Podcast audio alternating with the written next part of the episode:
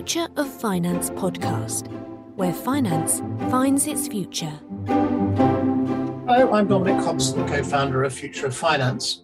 My guest today is Heslin Kim, Chief Strategy Officer and co founder of Supra Oracles, a business founded on the belief that blockchain cannot fulfill its full potential without making serious technical progress in three areas smart contracts, oracles, and security.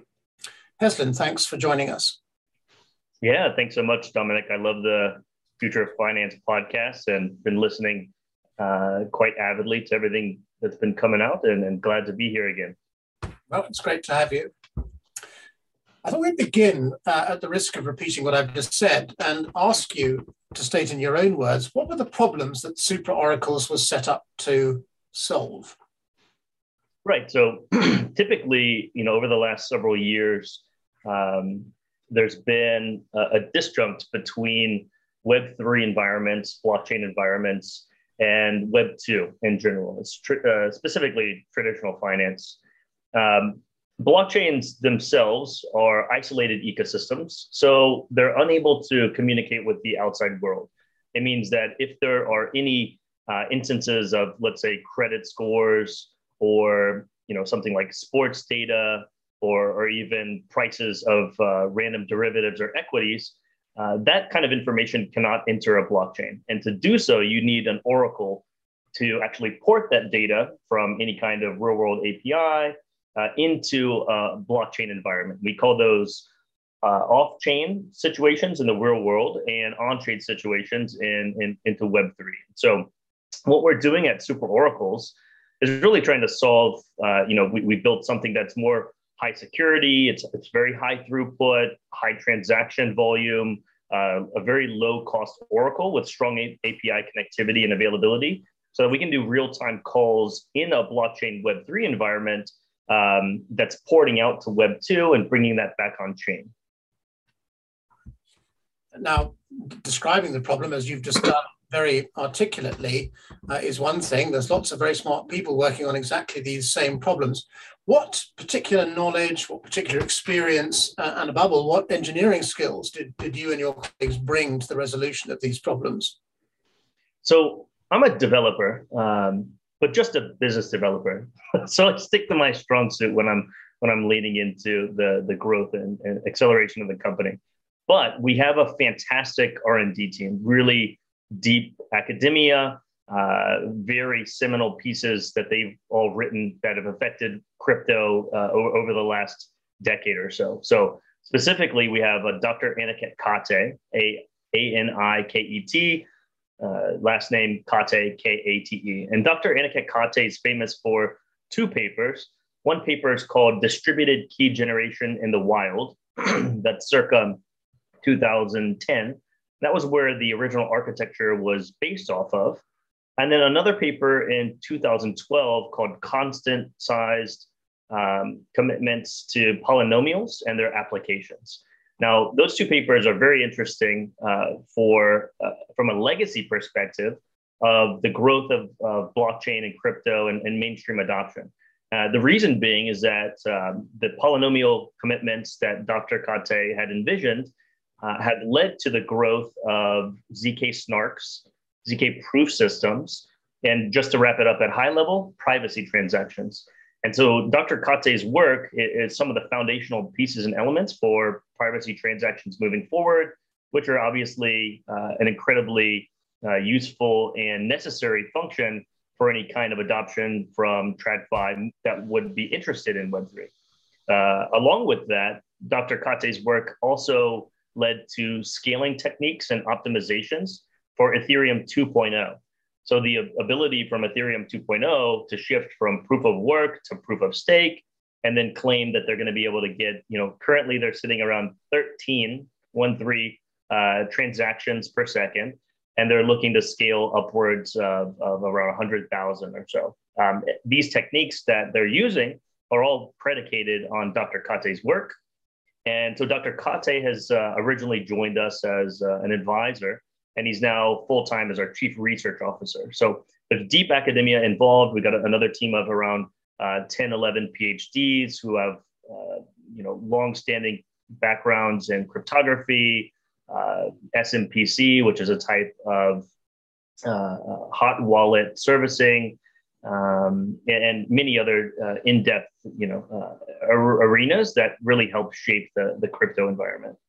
So from our perspective, uh, it's really important that everything's rooted initially in that research side of things, so that theoretically uh, the consensus algorithm, the structure of the actual oracles, and we're actually doing bridges as well. And all of these various components is uh, is academically rooted to, to push things forward to solidify any kind of uh, potential hypotheses or, or, theories about why things could fail, run simulations uh, ad hominem where we're pushing out. I think we've done around 1,500 simulations to date uh, with, with um, quite low specs uh, for compute power and, and processing to really drive home what real world environments would look like.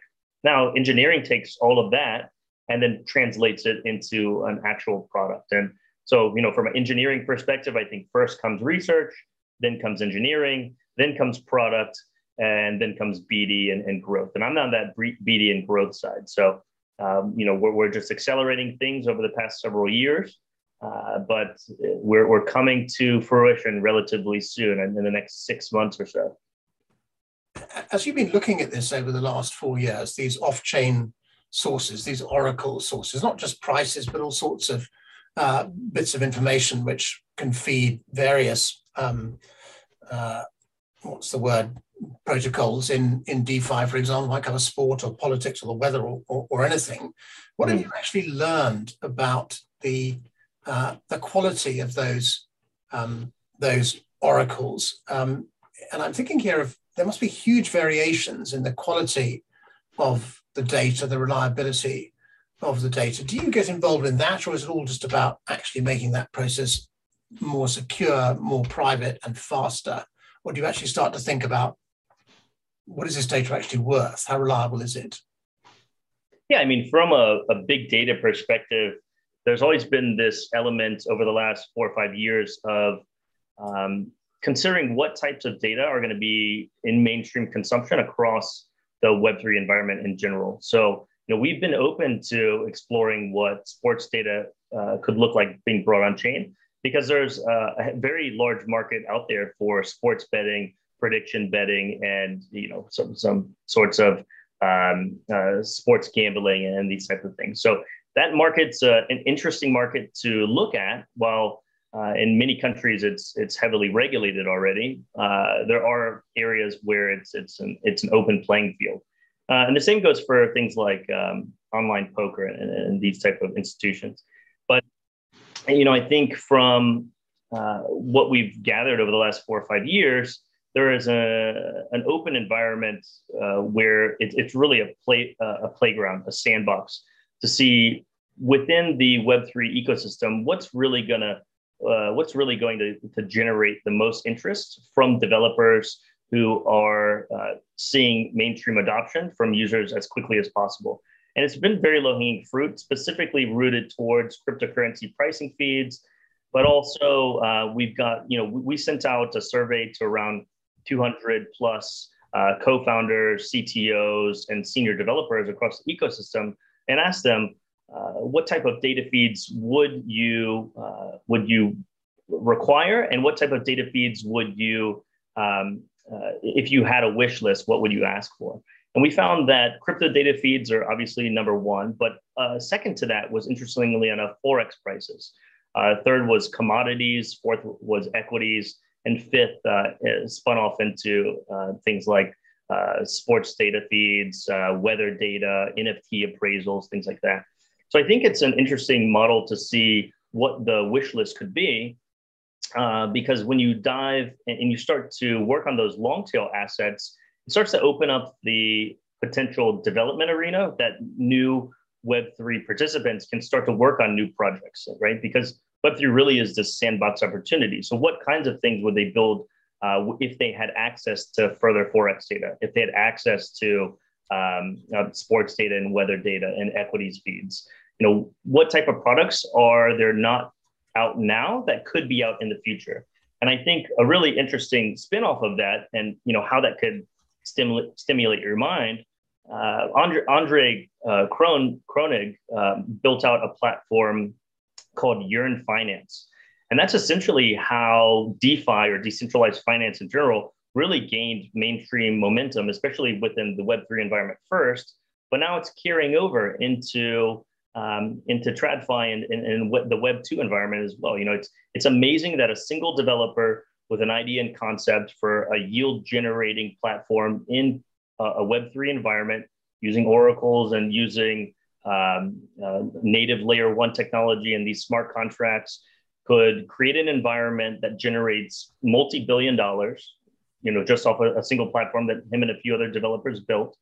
Uh, and then that that's garnered and, and led to the momentum and, and massive wave of adoption of DeFi across many different platforms, many different iterations and clones uh, and benchmarks of that original design that have led into things that are now being utilized by major financial institutions. So, for instance, um, you know, just to, to, to give a bit of social proofing on how DeFi is now moving into mainstream, there's a project in Singapore uh, led by the Monetary Authority of Singapore called Project Guardian.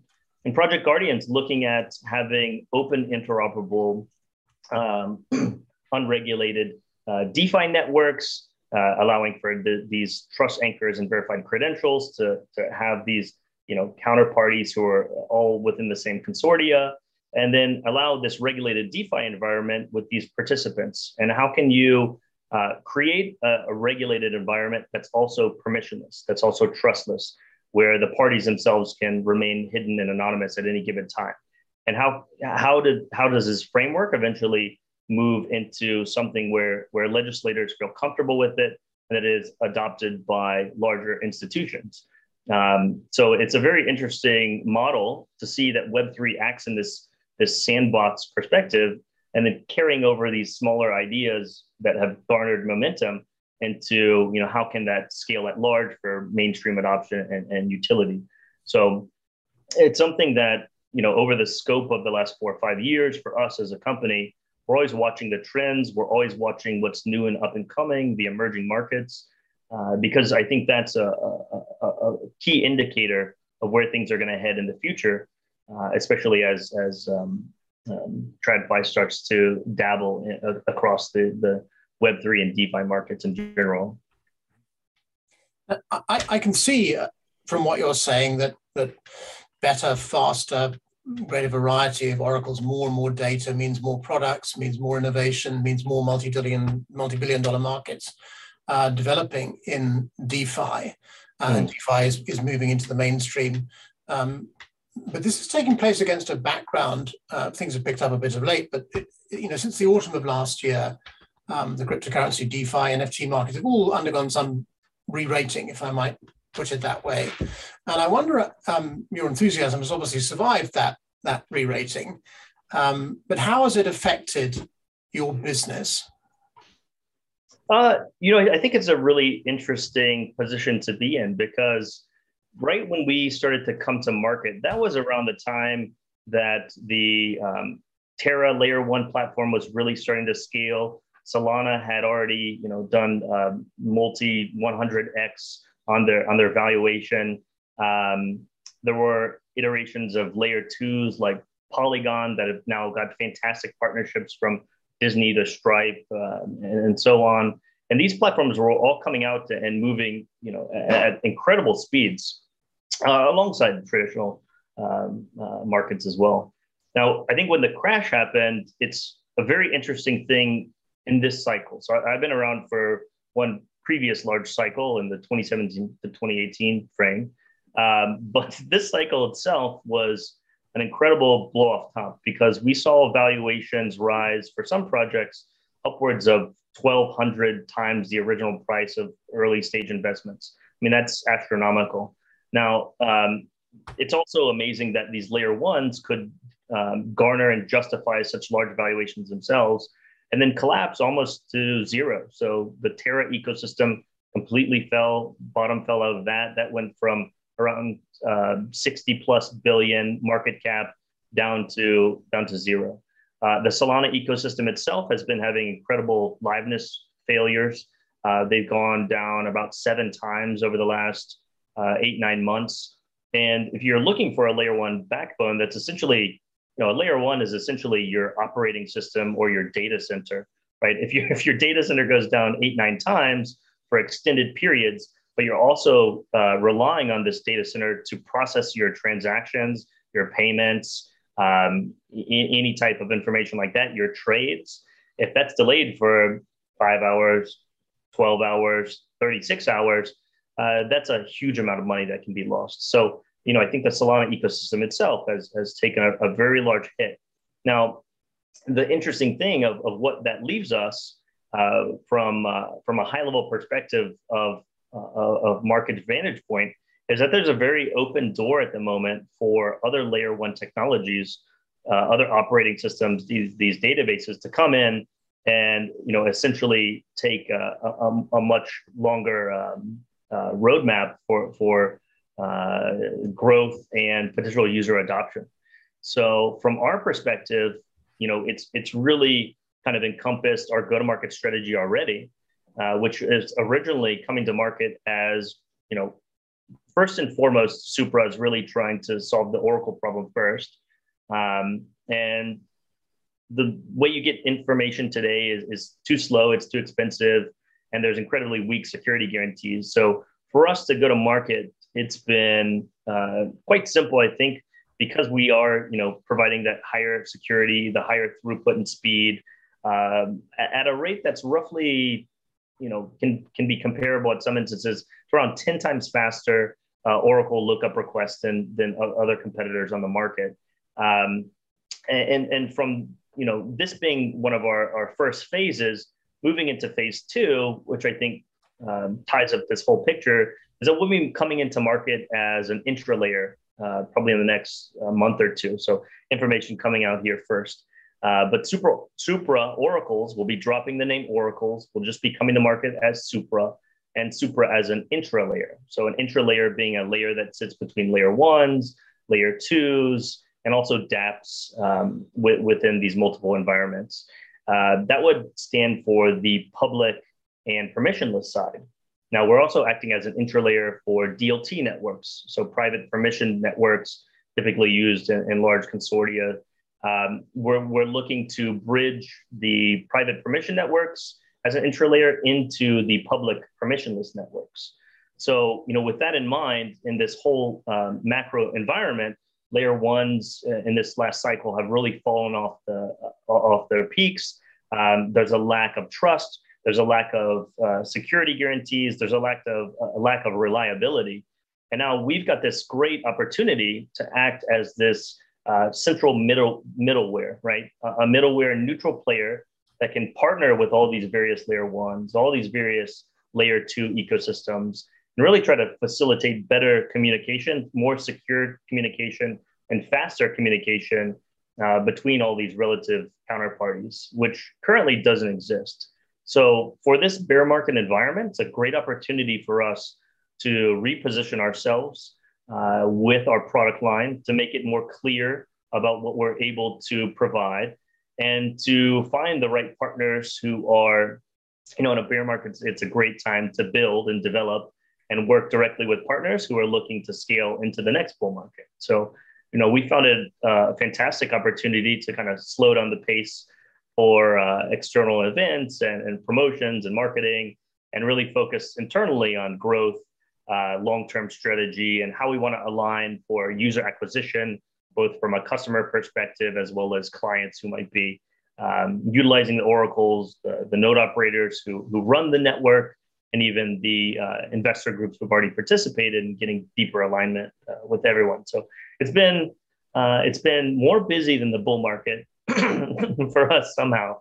Um, but but uh, I'll take a I'll take a bull market any day over a over a bear market uh, more busy than the bull market uh, prompts a thought in my mind um, listening to you. You know, you're, you're obviously adapting your business to the crypto winter. You're doing well inside this this crypto winter. Can I ask you to be a bit more explicit, perhaps, and, uh, mm-hmm. about the point you were making there about this building, I'm hesitant to use the word bridge or wormhole or anything, but building these links, if you like, between mm-hmm. layer one and, and layer two. What does that tell us? The fact that's an opportunity for you and, and, and is one you can exploit because you're kind of there already. Um, what does that tell us about what's going on in the marketplace? What does it tell us about the evolution and the maturity of the marketplace that you are you are servicing? Is something fundamental changing here, which you're able to to service and to exploit? Yeah, I think that that's a great question. Um, if you if you look at the the historicals of, of how we've gotten to this point today in the overall excuse me in the overall Web three environment, um, it was initially um, uh, started with the momentum of Bitcoin, right? And, and Ethereum came out 2016, 2017, and people looked at this as such a great opportunity to become an open canvas, to start trying out new smart contracts, to start, start trying uh, this sandbox and playground type of opportunity. I can create anything I want. What could I build that people might um, have interest in from a fi- financial perspective? And as more people iterated on the original Ethereum design, they realized a lot of the failures and um, hindrances that that design actually encompassed. So Ethereum itself has quite high transaction costs. It has very uh, low speeds, you know, in, in, the order of magnitude of uh, it could be 30 seconds, it could be several minutes, even hours. Um, and you're also exposed to lack of privacy because all transactions are known at any given time. Um, and you know, with with all this in mind, there started to be iterations of how can we make things better. So that's where you start to see the growth of other layer one opportunities. So your Solanas, your Terras, your Cardanos, your Polkadots, your Cosmos platforms, and then layer twos because these layer ones can't scale as well. Uh, why does a layer two occur? So if you've got a layer one, such as uh, Avalanche, for example, they've got something called subnets, and subnets are, are their layer two. So you kind of have this relationship of parent, uh, parent mainnet chain and uh, child chain or side chain situations. And that again is because those layer ones themselves can't scale enough to handle all the transactions that might occur on, on, on their single network. Um, now, back to your original question, because I wanted to give a, a, vantage point of where the market stands now, back to your original question about how we can facilitate a deeper um, connection and start to bridge the gap between all these various players.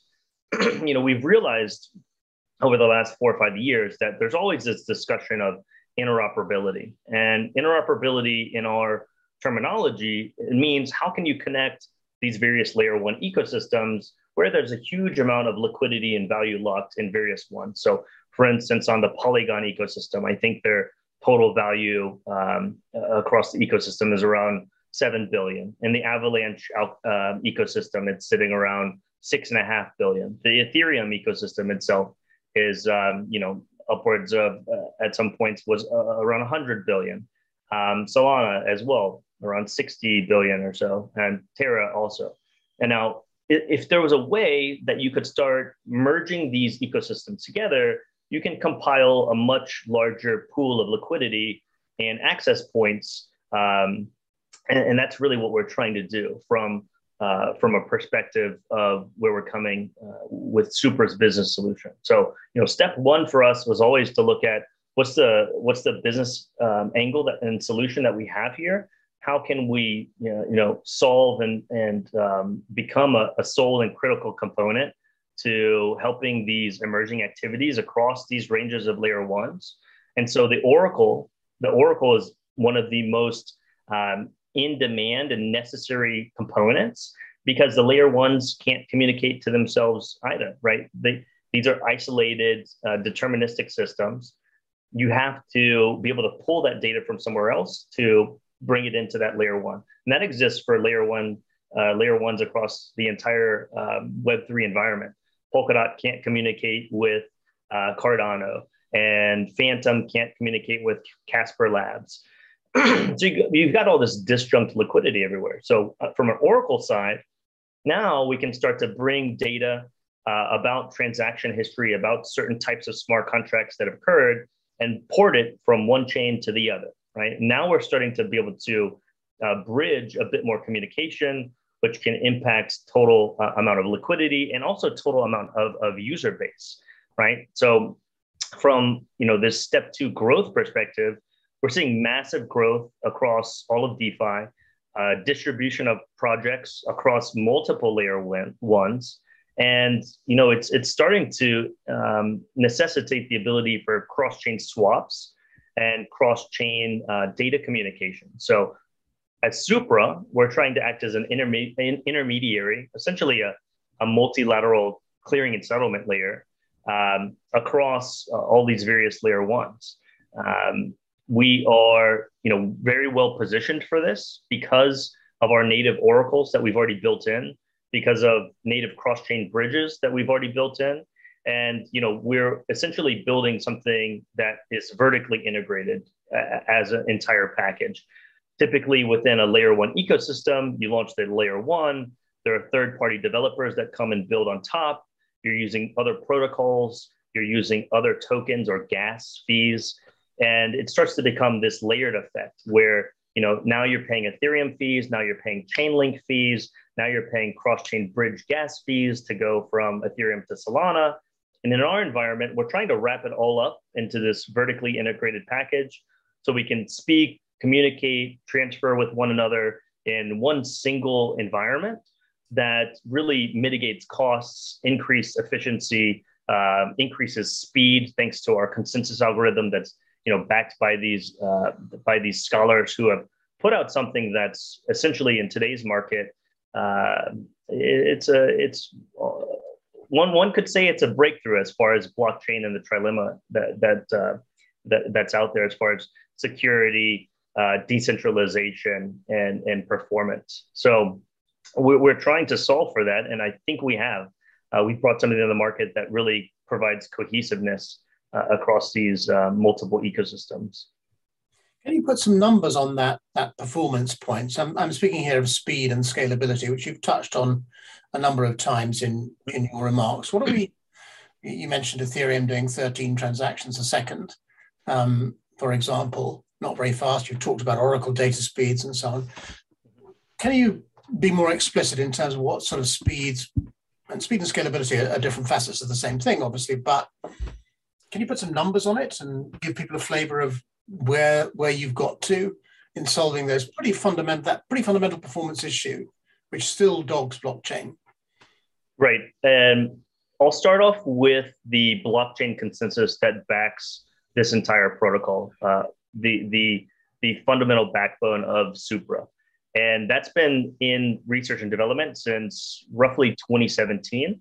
We're now in um, in, in August of 2022. So it's been a long running time to actually uh, dive into this research and really flesh out every fine point and every critique that could come towards this consensus mechanism and how to refine it and sharpen it and make sure that it's um, speaking towards any kind of security guarantee, vulnerability, and overall auditing to make sure it's it's it's it's spotless.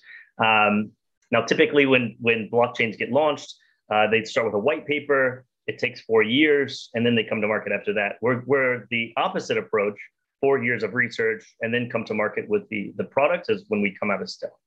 Um, and, and so, you know, the the question on on benchmark and specific numbers. So what we've done uh, from a from a layer one perspective, we've created something that the TPS and finality is is is a breakthrough technology. So on the total, total transactions per second, we're pushing out on average around 200,000 transactions per second. In a peak environment, we've hit 526,000 transactions per second. Now, those are fantastic numbers, but how did we get there? So we've run, as I mentioned, around 1,500 simulations. Uh, the engineering team itself has pulled out around uh, around 100 different variables that equate to geography, uh, uh, the different types of hardware that's utilized, the code base, uh, the different types of um, links between cloud service providers and bare, bare metal node operators and data centers, and, and the list goes on and on. And those 1,500 simulations have tweaked just minor adjustments across these 100 different variables, kept track of unlimited pages of, of documentation, and you know really fine tweaking and tuning these numbers. So at, I remember when we first started some of the earliest stage testnet um, uh, simulations, the goal was uh, as a benchmark to surpass Solana's claim of 60,000 TPS. Right? And that was kind of an industry standard at the time for, for, for best practices and, and what could be achieved. Uh, we hit that in about a month and a half. And from around that same time, we started to hear uh, word on the street about Diem's blockchain, Facebook, DM, Meta, and what they were building. And they had built out a protocol that's based on something, um, a consensus called Hot Stuff, and Hot Stuff was achieving numbers around 100 to 120,000 transactions per second. Now that's a, a 2x jump from what Solana was achieving, which is already a uh, you know 20, 30,000 jump from what Ethereum had. So major advancements in the scalability of this technology. When we heard about um, the Aptos and Mysten Labs Sui teams, we really wanted to look into some of the construction and design, and they've pulled off some amazing things. And our our R and D team is, uh, is is is very competitive, and they uh, you know they want to put uh, put out best of best and, and world class um, uh, layer one infrastructure. So they um, uh, dove even deeper into refining all of these uh, these points, and now we've gotten to to a stage where on one fifth of our network, the numbers I told you are only on one fifth of our network deployment off of 500 nodes, 22 globally distributed regions, a 16 core MacBook Pro, essentially, 32 gigabytes RAM, one terabyte uh, storage, and one gigabyte internet speed. So it's relatively low, right? It's not any kind of major database. It's not a $40,000 unit. You know, if you're using IBM Hyperledger, you might be paying $250,000 for a, a, single database silo. Um, our network can be run off high-end MacBook Pros is, is, basically what we're trying to throttle for. And we're still achieving these kind of metrics, which are a, an order of magnitude greater than anything that's on market now. Um, if I just benchmark even further into CBDCs, the US proposal for the uh, central bank backed digital currency market they're proposing that the world's reserve currency could run off of 1.7 million transactions per second. So the Visa network itself, you know, has an average around 25,000. I think they can go up to 50,000 transactions per second. Um, other credit card companies are around the same. Now we're hitting upwards of 200,000 average transactions per second, 526,000 peak on one fifth of our network deployment there's a potential that infrastructure in Web3 in a decentralized state could eventually accommodate the necessity for a world's reserve currency, whatever it may be, uh, US dollar or we don't need to get in that conversation, but uh, you know, it, the it's an interesting model to know that from a trustless perspective, from a decentralized perspective, there could be the possibility that from uh, a performance angle, you could accommodate something at that scale. And that's what we've done here at Supra. Um, the layer one itself is uh, over 100 times more throughput per second than a, a layer one like Avalanche. Uh, and our finality, which is when a transaction actually settles on the ledger, is around two and a half seconds. The team's trying to go uh, under two seconds, even potentially under one second by the time we reach mainnet. And from a you know from a central um, uh, understanding of that layer one and the blockchain consensus, that really scales into helping the oracles, uh, the random number generation, uh, the parallel processing that we have. Uh, it's all fundamentally based in the actual consensus itself. So our Oracle lookup requests are within three to five seconds. Now, that might sound very slow for TradFi, which is doing high frequency trades in picoseconds. But in the blockchain world, your best, your next best alternative is Chainlink, which is getting, um, you know, on Binance Smart Chain around 30 second refresh rates, on Avalanche around 45 second refresh rates, and on Ethereum it could be several minutes, up to four or five minutes. They they they only uh, update their feeds on five percent swings um, in either direction. Now we're providing constant feeds in three to five seconds, so it's it's an order of magnitude greater um, speed for for actual data feeds on chain. As you say, the trick is going to be maintaining those speeds as you scale. And you've talked a little bit about payments markets, about FX markets, which you know have very high transaction volumes just in domestic markets that lend across borders as well. But what about the, the securities markets, the fund markets, um, bond markets? You know, I forget the transaction volume figures you get. These are large markets like the global bond markets, 120 trillion, global equity markets more than uh, even after the recent uh, decline in prices is probably worth north of 100 trillion. So these are these are massive opportunities for this decentralized Web three transaction processing technology, if you like. Is that are these things that you're looking at now beyond payments, beyond FX? Uh, uh, it's definitely in the pipeline. Now, if you look at a, a report that the World Economic Forum put out, they're quoting that by 2027, they're estimating there'll be about $27 trillion in tokenized digital assets in, in, multiple iterations, both in public blockchain ecosystems and private blockchain ecosystems. Uh, that's a massive number compared to what we have in just crypto Web3 right now, which is sitting around um, 2 billion, uh, 2 trillion total market cap. Uh, so long term, we definitely want to play in the digital security space, tokenized asset space, and um, uh, security token offerings in general. So my previous background was at a company called Polymath, uh, focused on digital security, security token initiatives for a year and a half.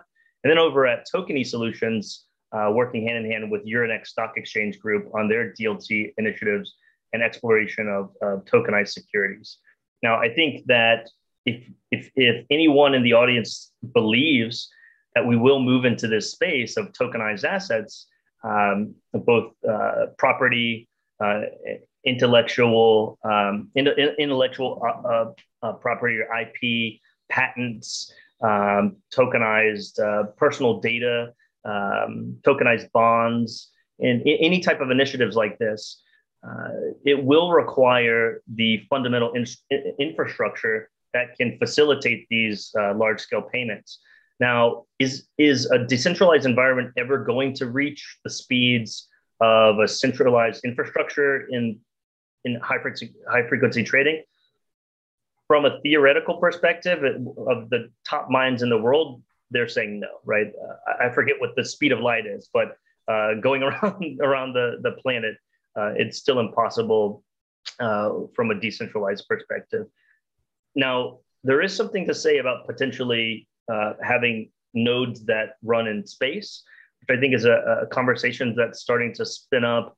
There was a company called CryptoSat that SpaceX was launching payloads into space for that, and Starlink is starting to come out, and potentially there's a way to uh, increase the speeds even further. But will it ever reach picoseconds in a decentralized infrastructure? It's likely not. But now you can still increase um, increase and, and benefit multiple markets uh, across uh, the securities industry uh, overall. So you know if you're if you're trading on RFQ desks, uh, any kind of uh, back end of an exchange, you're looking at a T plus one. If you're in Japan, it's like a T plus two or three. And there's an opportunity here to bring those transactions down to a T plus zero in a blockchain environment, which is there are several initiatives going on from institutions like the Australian Securities Exchange, the Swiss Di- Digital Exchange, and even the Hong Kong Exchange. I think has a uh, something called like the Diamond Project that they're working on trying to facilitate this. Nasdaq has Project Whitney uh, for tokenization of assets, and, and basically every exchange globally is looking at how can we start to shift our um, some of our assets into a tokenized environment, albeit private or permission blockchains. And when is that actually going to take hold? Well, first of all, we need regulation and legislators to understand what's going on, have a defined um, roadmap for everyone that is clear cut. Because even in crypto, we don't have that yet. And then, secondly, would be the technology uh, actually having the uh, the the backbone and, and infrastructure to to move those assets forward in a way that everyone can understand. Education has already been there, and we've already got all the, the documentation and ease of use. And then thirdly is uh, from a user acquisition standpoint, you know, what kind of customer base are are are retail, are accredited traders, are quants, are these uh, various uh, asset managers and hedge funds, are they uh, comfortable with using um, Web3 technology or tokenization? And, uh, you know, there, there's, a, there's a massive amount of barriers in place, but they're all being chipped away at. And I've been in this space, that space since 2017. It's been monumental to see what's been done over the last, uh, you know, five years or so. And there are institutions who are making major headway in that groups like Securitize on the security token side, Tokeny Solutions, TokenSoft, um, even other players like Fireblocks, who have made massive leaps into um, helping financial institutions on board with crypto in a safe and very easy way. And right, they have about around 1,200 various um, uh, partnerships they've they've uh, integrated with. Uh, even Bank of America is is using Fireblocks. So you know, I think from a social proofing perspective and from an um, uh, ability to actually onboard these users, we're seeing um, that there are, are the right players in the space who are helping ease this this um, this um, transfer into into Web three tokenization and all these things later. I think it's going to be several years. Yeah, you know, within the next decade, we'll see it. But do you have a do you have a favorite use case in tokenization? Um, you know, I think one thing that's been most interesting for me to watch is, is property, uh, tokenization of property and title deeds. And it, it differs in jurisdiction to jurisdiction. Uh, one platform that Singapore is great because it's very progressive. The regulators are very open-minded and they want to be at the forefront of these these uh, this types of technology. So they've given quite a bit of licenses uh, to projects um, out there for testing out how, how this could actually work in a real world situation. So there's a company called Shareable Assets. Um, now, the, this is not a paid promotion or anything. Uh, and Shareable Assets has gone about tokenizing uh, commercial properties and offering it out to, and I think this is the, one of the most important parts, to non accredited investors. So they're allowing mom and pops and grandmas, grandfathers to invest $25, $50.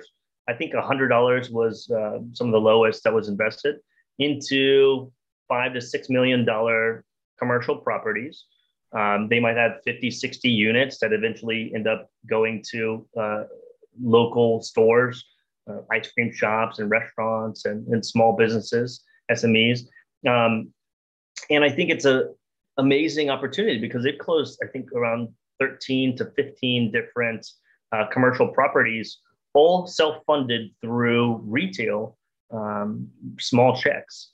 And so now you're able to uh, give a new type of asset class an opportunity to distribute a portfolio uh, to individuals who typically haven't had access to that.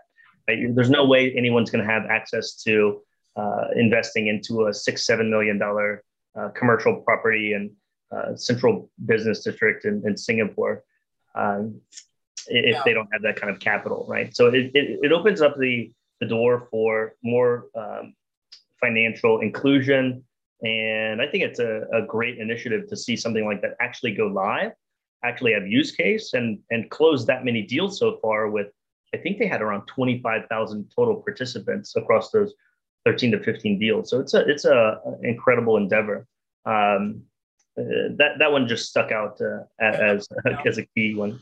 No, at Future of Finance, we, we've been very interested to follow uh, the Singapore Exchange's efforts to bring down that ticket size, not just real estate, but actually funds, private equity funds, uh, mm-hmm. And real estate funds as well. Now, in terms of, getting your own uh, achievements into the marketplace, you have um, formed partnerships with a lot of other uh, entities involved in the business right across um, the whole crypto world, the, the NFT, DeFi, um, and of course, indeed, security tokens, cryptocurrency exchanges, all the rest of it. You, have got relationships with Binance, I think, and with uh, Tokeny, which you mentioned, with FTX. Um, now, how do those partnerships actually work as business propositions? Uh, so those are all integration partners. Some of the exchanges you mentioned uh-huh. are players that have uh, invested into us, and we're pulling their crypto pricing feeds and streaming them into our data marketplace. Uh, we've also got um, some some discussions with them for assisting with the growth during the public market auction and, and helping us scale with user base. So they'll promote us um, and uh, their retail users, non-US, will be able to invest into uh, our mainnet sale. Uh, and then other players, you know, I think you mentioned, um, uh, so, so we, we, we were also in the MasterCard Start Path program. And so with relationships like MasterCard, we've been uh, entered into both cohort one and cohort two of the MasterCard Start Path program. They've got some incredible initiatives, you know, trying to dive into how they can involve themselves in the NFT markets and, and crypto and blockchain and even the Oracle side of things. So, you know, without going into too much detail because of NDAs, let's say, for example, there's uh, an environment where you want to have uh, regulated DeFi, and you've got players like um, Smave, for example, would be a, a, a random uh, borrowing lending application. Now they're using another uh, wallet um, called Iceblocks. And imagine that this environment is allowing major institutions to uh, mitigate counterparty risk in this um, closed off ecosystem. So if, if um, uh, player A, if user A wanted to borrow uh, $1.5 billion from user C at X percent interest over this amount of time, uh, they would be able to do so all within this closed ecosystem.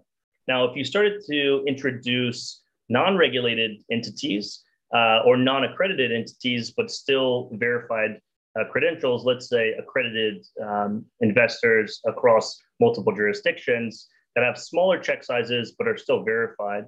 The interesting thing is that you can then embed decentralized identities um, as well as credit scores. So let's say there's a major credit card provider who has access to 300 to 400 million users credit score database.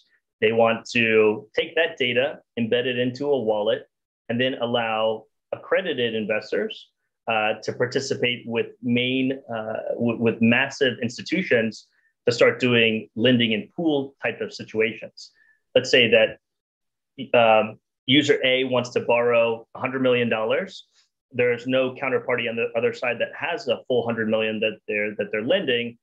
Now you can take from accredited investors a pool of um, you know 100000 individuals doing uh, a thousand dollars each and then you can lend that out to that institution and so now again you're democratizing and, and allowing smaller check sizes for these players who are typically not able to get involved in these type of situations but you're allowing them the access point to you know start interacting with global financial markets.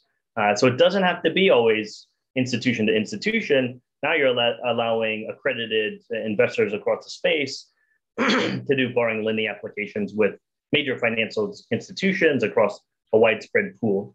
So, you know, without naming any names, uh, there are these types of um, scenarios that are that are going on, and and I think it's a really interesting space to see how they can. Again, it's it's, it's this play playground sandbox type of arena to really try out these different types of uh, opportunities. So uh, the partnerships in general that we have are really about proof of concept and moving forward with new ideas.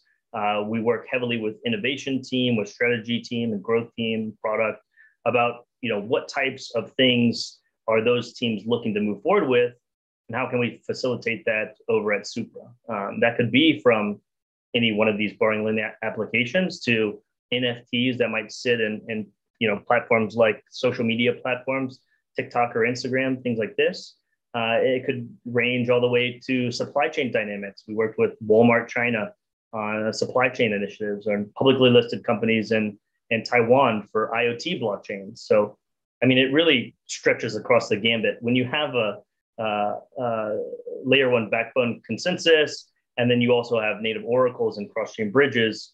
Um, the, the user demographic and user base or, or, uh, typical client uh, persona, it's spread all a, a, massive number of different opportunities. So we, we've got a lot going on. Uh, just to be just to be clear on a narrow point, your uh, your services work across all these smart contract protocols, across Ethereum, Cardano, Solana, Polkadot, all of these things. There's no, it works across all of them, right? So uh, when we go to market initially, we'll work across all the EVM chains, the Ethereum virtual machine chains. So that's oh. Ethereum, Binance Smart Chain, Avalanche, uh, Polygon, Arbitrum, Optimism, and, and several others. And then we'll also be servicing as a priority the Aptos and Sui chains, the, all of the uh, Facebook derivatives. Uh, from there, we'll start scaling into other smaller layer ones and layer twos. Uh, we'll provide our APIs, and it's a very simple access point. You know, for any senior developer with uh, one or two years under their belt, they should be able to implement our Oracle pricing data feeds and pull that uh, within about an hour. Uh, at, okay. so, so all the smart contract, all the major smart contract protocols, you can help them. That's, yes, that's what I'm saying. Yeah. Okay. Now, one reason one reason I asked you about partnerships is because um, I'm kind of interested in ways in which collaboration can increase progress here. And if I made some grand sweeping statement like we're in the beginnings of a of a slow transition from Web 2.0 to Web 3.0, that is a very sweeping statement. Uh, we've talked a lot uh, in this conversation as if everything depends um, until we got to partnerships. Everything depends upon entrepreneurs, innovators doing things to make things faster, more, more scalable. And it, it, it prompts me to ask you, is there something you think that um, you're doing partnerships, that's a form of collaboration. Is there something that regulators could do in this area? And I'll, and I'll give you an, an idea of, of, and maybe this is not necessarily regulatory, but could be a collaborative project. Would something like data standards, the imposition of data standards that could be agreed among all the players, actually help to solve that Oracle data speed issue? So, what can regulators do? What can what can this industry learn from TradFi about how to make things easier and faster through collaboration, through regulatory harmonization? I think that's a, a great question. It, it needs to happen. Um, I'm not a full proponent of uh, anarchist crypto where everyone hides their identities and nothing's ever exposed. There needs to be some sort of counterparty risk involved w- with anything. So, you know, that's why verified credentials and trust anchors are so important. Uh, I think from a regulatory perspective, how do we enable this playbook uh, playground? How do we enable these opportunities for developers to, to try this open canvas and still build something that is um, is not breaching security laws, that's um, including it's fully inclusive for retail users as well as major institutions, and and and, also helping cross border relations and regulations uh, for for money transfers. Um, I think there are certain jurisdictions that are already doing some fantastic things. Singapore, for instance, you know, I'm proud uh, local resident of Singapore for the past three years, and they're incredibly progressive. But we also see rising um, jurisdictions such as Dubai, which are trying to make it more tax friendly, which are trying to make it uh, make access to licenses a bit easier, um, but really trying to grow the community out there. And uh, you've got other jurisdictions that are heavily involved in the tokenization of assets and movement of CBDCs, like uh, uh, like Liechtenstein and Luxembourg and Monaco, France, uh, Germany is doing quite well. Uh, even the UK, it's got uh, some pretty sweeping tokenization, interesting um, um, POCs on tokenization. And I think the more you see these um, regulatory sandboxes start to emerge. Some of the, you know, originally it started in these offshore jurisdictions, but now you're seeing mainland um, regulators start to get involved. And once those conversations start to happen between these different regulators, uh, you're seeing a, a more open, uh, open-minded environment for them to accept new types of licenses that really can contribute back to the ecosystem and and allow people to work in a defined set of standards, right? So Singapore, for instance, has uh, created a, uh, a, new licensing for digital payment tokens, right? So any kind of payment that might occur in a cryptocurrency uh, now has its own license to, to, to run through that. Uh, they've created several structures for cryptocurrency companies to, to establish themselves in Singapore. Um, uh, and you know, I think that when we have this overall infrastructure uh, in place, it's it, it, really opens the door for for everyone to start trying things in, in a regulated way without having these anonymous, um, ridiculous things happening. It, it, becomes much more social proof than acceptable. Uh, that the same goes for data standards, right? When when institutions like um, uh, ISO and uh, uh BSI and these different groups start composing these different data standards and having standards like ISO 20022 that's converted over and accessible in, in the Web3 environment. Uh, when you take fixed APIs and you allow them to feed into blockchain environments, then you start really opening up the door for you know traditional finance to understand what's happening, what kind of uh, value add is there going to be, how does that original system work, and you know people who are very familiar with those types of um, um, uh, channels and communication can, can easily understand why that's useful for, for Web3.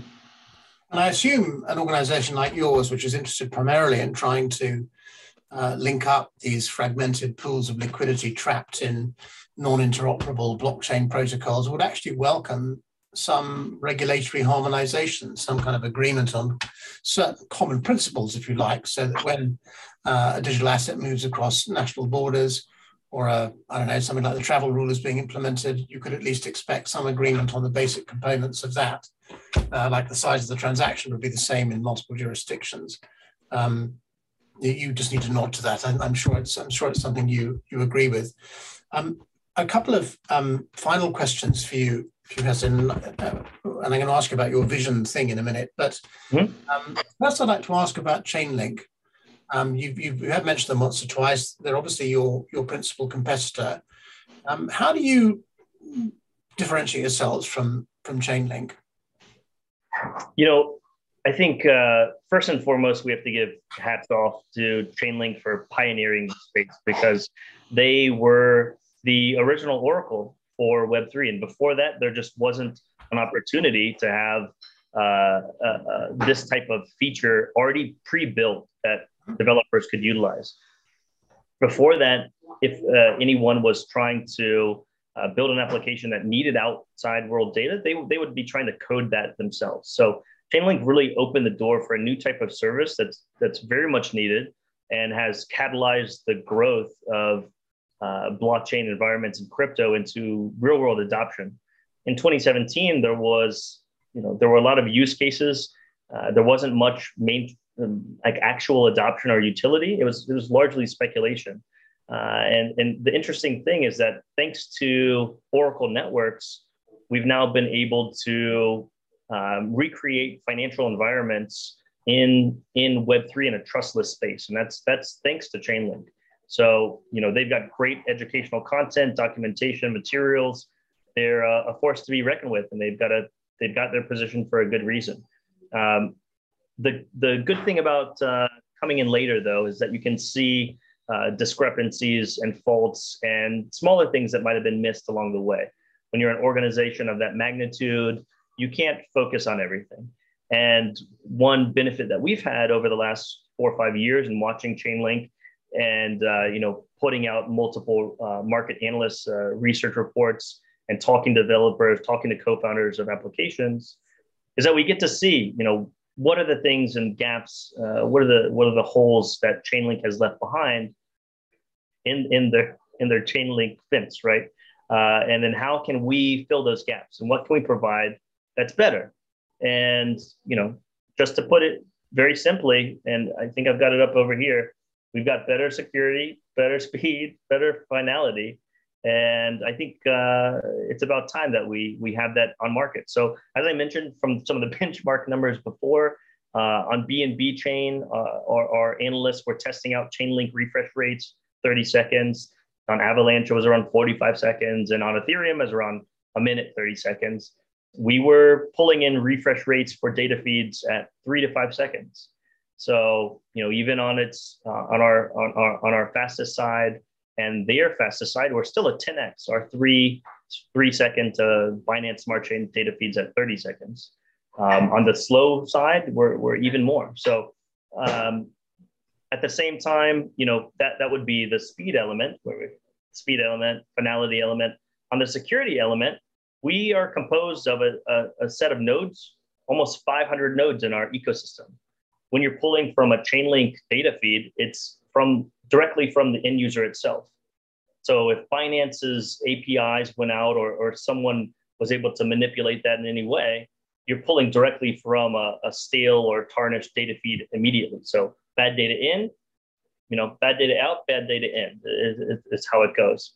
We try to mitigate that through taking a, a very large sample size of data sources and then creating a median value from that that we can then publish to any of the end consumers.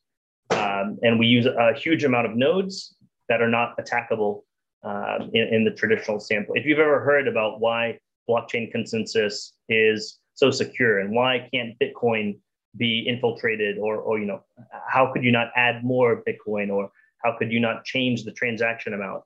Um, they talk about a 51% attack. And the 51% attack is essentially why blockchains can stand up for their security guarantees. Chainlink is just an API data feed call, and we are a blockchain layer one consensus. So our data feed security would would necessitate uh, you know hundreds of million dollars to, to actually try to impact the that data as it goes out.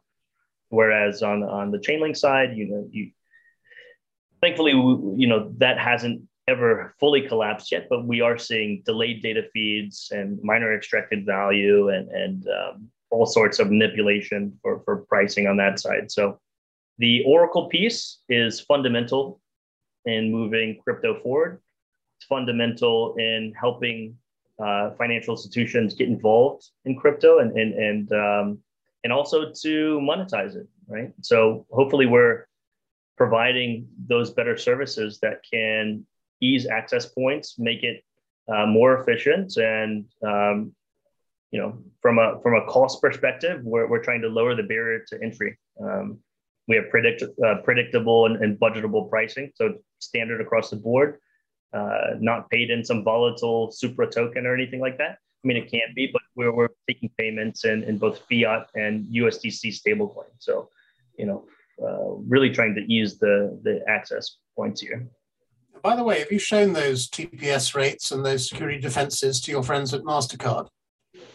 Uh, we have, yeah, yeah. There's some very nice conversations going on there. Uh, uh, I thought they would be very interested in those. Yeah.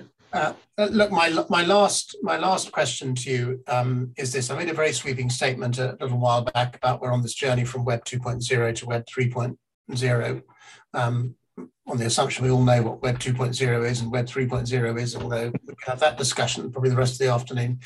Uh, as you as you look forward where all the trends which you're involved with and which you see and which you're helping to accelerate, uh, what do you think that end state is going to look like? What's that Web 3.0 universe that you're actually helping to create going to look like? Do you think? What will be its outstanding characteristics beyond de- decentralization? You know, I think when we look towards, let's say, the next five, 10, 15 years, it it becomes a way, you know, credit cards disintermediated banks, uh, neo banking, online mobile banking, disintermediated brick and mortar, um, and payment platforms like Revolut and Stripe, the disintermediated credit card companies. I think that what Web3 is bringing to the table is, is a way now for individuals, for institutions, to lower the amount of uh, middleman involvement that typically occurs in, in most markets, right? There's there's always value leakage to some degree because everyone wants a chunk of any kind of transaction or data that's occurring. And what Web3, you know, in its entirety is really trying to achieve is autonomy, self-sovereignty, financial freedom, data privacy, and financial privacy for individuals, for institutions, for small to medium businesses, from you know mega conglomerates.